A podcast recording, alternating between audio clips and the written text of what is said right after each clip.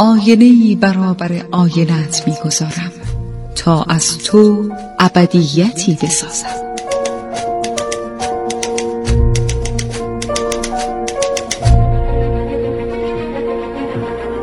تالار آینه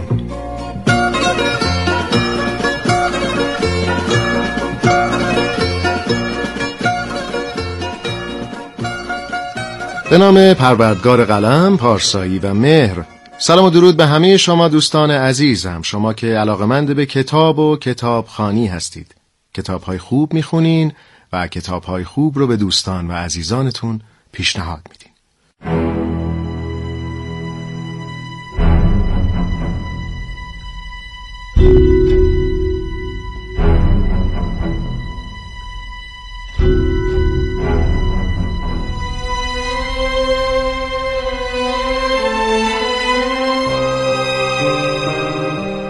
عزیزان من شهاب شهرزاد هستم با افتخار و فروتنی یک بار دیگه در پیشگاه شما. با تالار آینه تا باز هم با هم با یک کتاب خوندنی دیگه آشنا بشیم. این بار اثری که براتون انتخاب کردم. مغازه خودکشی نوشته ژان توله.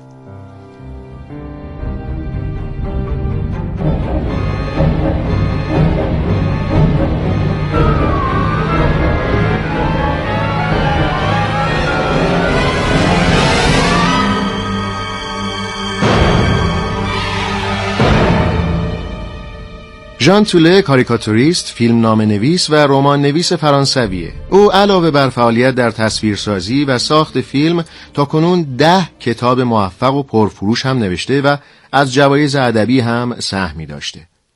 توله در زمینه زندگی نام نویسی هم فعالیت داره. این نویسنده برای اولین بار با ترجمه رمان مغازه خودکشی به فارسی زبانان شناسانده شد.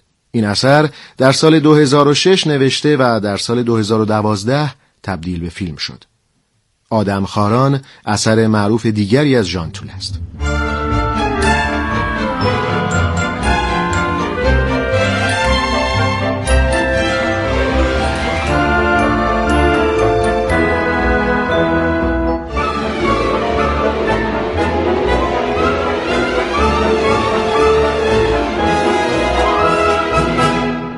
و اما دوستان کتاب مغازه خودکشی در واقع رومانی نوشته ژان تول است. داستان این کتاب به سبک کمدی سیاه نوشته شده و در سال 2006 برای نخستین بار منتشر شد.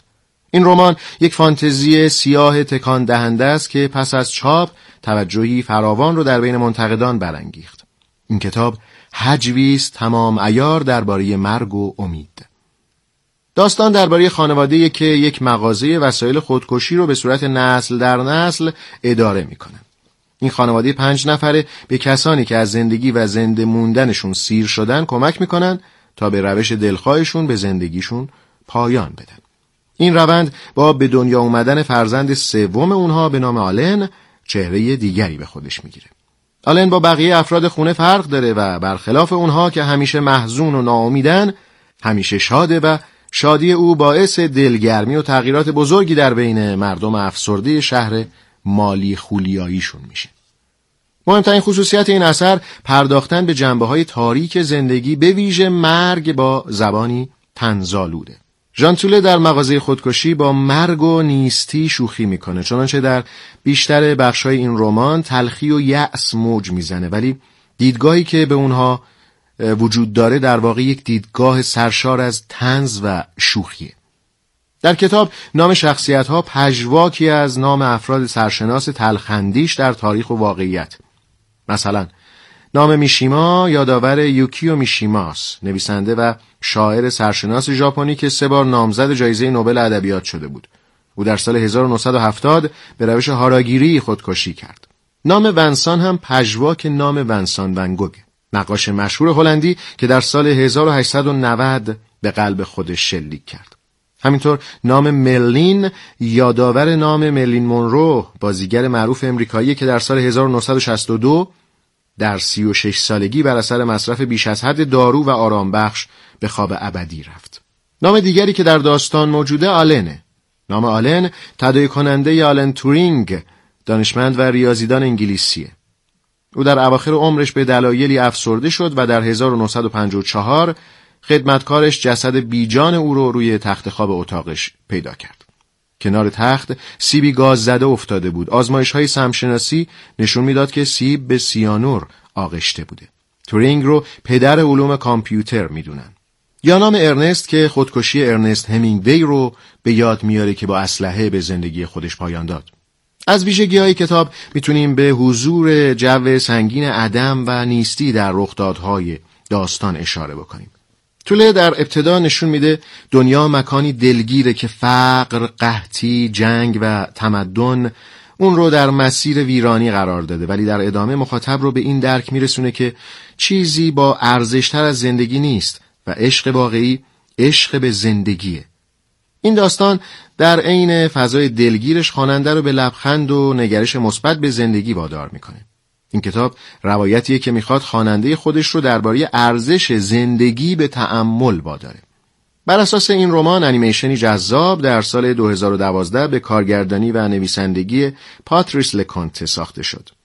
در سراسر رمان ژان توله مخاطب رو به امیدوار بودن و ادامه دادن تشویق می‌کنه و میگه که زندگی با وجود همه مشکلاتی که داره می‌تونه همچنان زیبا باشه. روند امید به زندگی و جنگیدن علیه ناخوشی ها در سراسر کتاب وجود داره و آلن به ما یاد میده عشق به زندگی بیشتر از مرگ طرفدار داره. تصویرسازی ها و توصیف های مختصر مفید و ساده نویسنده به خصوص در وصف ابزار و آلات مغازه چنانه که تصویر کاملا روشنی از هر اونچه در این مکان مخوفه پیش چشم خواننده نمایان میشه.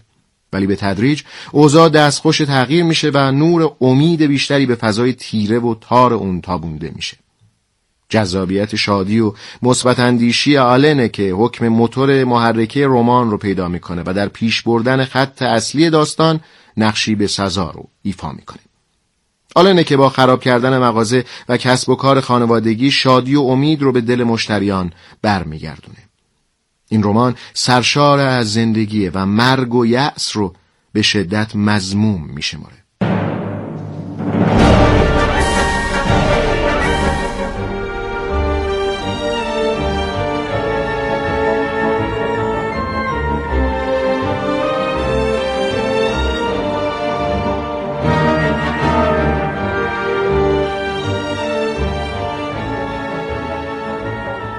و اما دوستان عزیز می‌رسیم به خلاصه ای از داستان مغازه خودکشی اثر ژان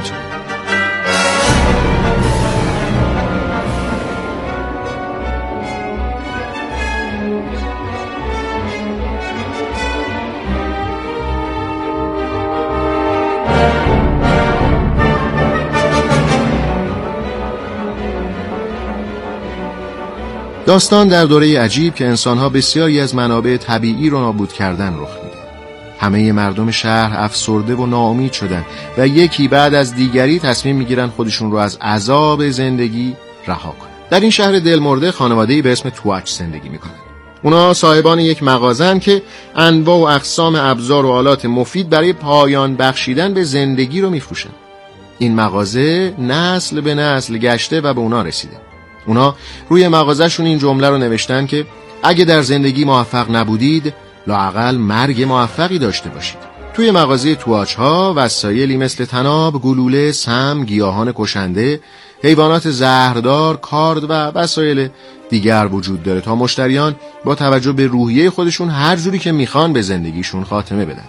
مردم افسرده و مالی خولیایی برای رهایی از رنج به مغازه میان و خانواده تواش تمام تلاششون رو می‌کنن که به مشتریان خدمت کنن. برای هر فرد یک راه خلاصی وجود داره و در واقع تجارتی است منتهی به مرگ. امور به این سبک میگذره تا اینکه فرزند سوم اونها یعنی آلن به دنیا میاد و همه چیز رو تغییر آلن برعکس اهالی شهر و خانوادش پر از امید و شور زندگیه عاشق خندیدن و خندوندن دیگران شوخ و دلزنده است و نظم و قوانین غمزده مغازه و مدرسه و شهر رو به هم می‌زنه. آلن به دنبال شاد کردن مردم و امید دادن به اونها و منصرف کردنشون از خرید وسایل مغازه است و به همین دلیل مدام مورد سرزنش و تنبیه والدینش قرار می‌گیره. آلن یک برادر به نام ونسان داره که از ترس متلاشی شدن سرش همیشه با یک باند سفید سرش رو میپوشونه و در تنهایی به اختراع وسایل مرگاور و ماسک های ترسناک مشغول میشه. خواهر آلن هم دختری افسرده است که خودش رو زشت و چاق می‌دونه. بالاخره اینکه آلن با همه اعضای خانوادش فرق داره و تلاشهاش برای شاد کردن و امید دادن به دیگران امتداد پیدا می‌کنه. تا جایی که در این مسیر ملین یعنی خواهرش تحت تاثیر رفتار آلن نسبت به غم و اندوه و اون چیزی که درباره زندگی بهش گفتن دچار شک و اسیان میشه و با پی بردن به زیبایی و ارزش خودش می‌تونه عاشق یک پسر به نام ارنست بشه و با او ازدواج کنه و زندگی شادی رو پی بگیره. بنسان غمزده هم رفته رفته شروع به ساخت وسایل مفرح و خندآور می‌کنه و بی اشتهایی مفرتش از بین میره. مادر هم تحت تاثیر آلن شغل خودش رو تغییر میده و محصولاتی رو در مغازه میفروشه که جنبه سرگرمی و تفریح دارن و روحیه شاد و امید رو در دل مشتریان زنده می‌کنه تنها پدر خانواده آقای میشیما از این تحولات و رکود مغازه آبا و اجدادیشون ناراحته که در نهایت این ناراحتی باعث میشه یک روز برای تنبیه آلن به اتاقش بره. میشیما با عصبانیت دنبال آلن می‌کنه تا او رو که مقصر همه این اتفاقات می‌دونه تنبیه کنه.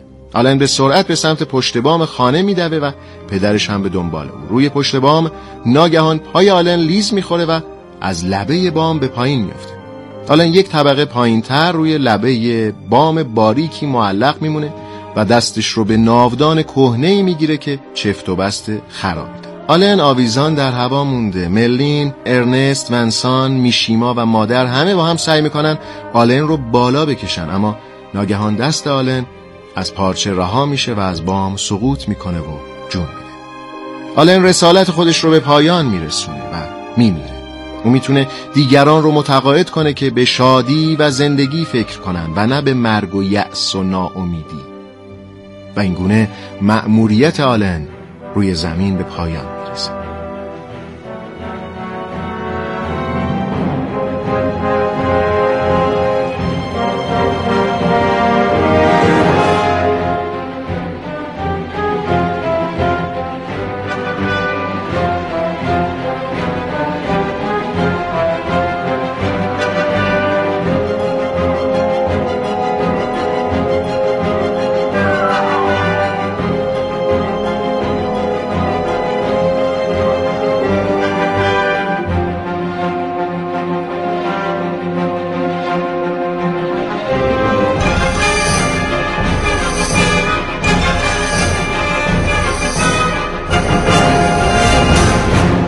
سپاسگزارم دوستان که تا پایان این برنامه تالار آینه هم با ما همراه بودید. به شما کتاب مغازه خودکشی اثر ژان توله رو معرفی کردم. با یکی دو جمله از همین کتاب این برنامه رو هم به پایان می‌برم.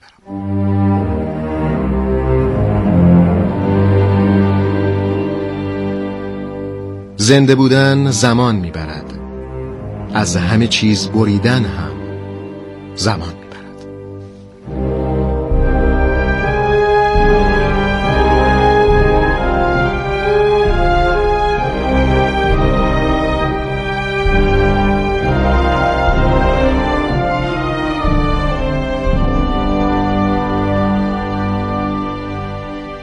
و آخرین کلام هنوز گفته نشده. دست مهربان خدای بزرگ یاورتون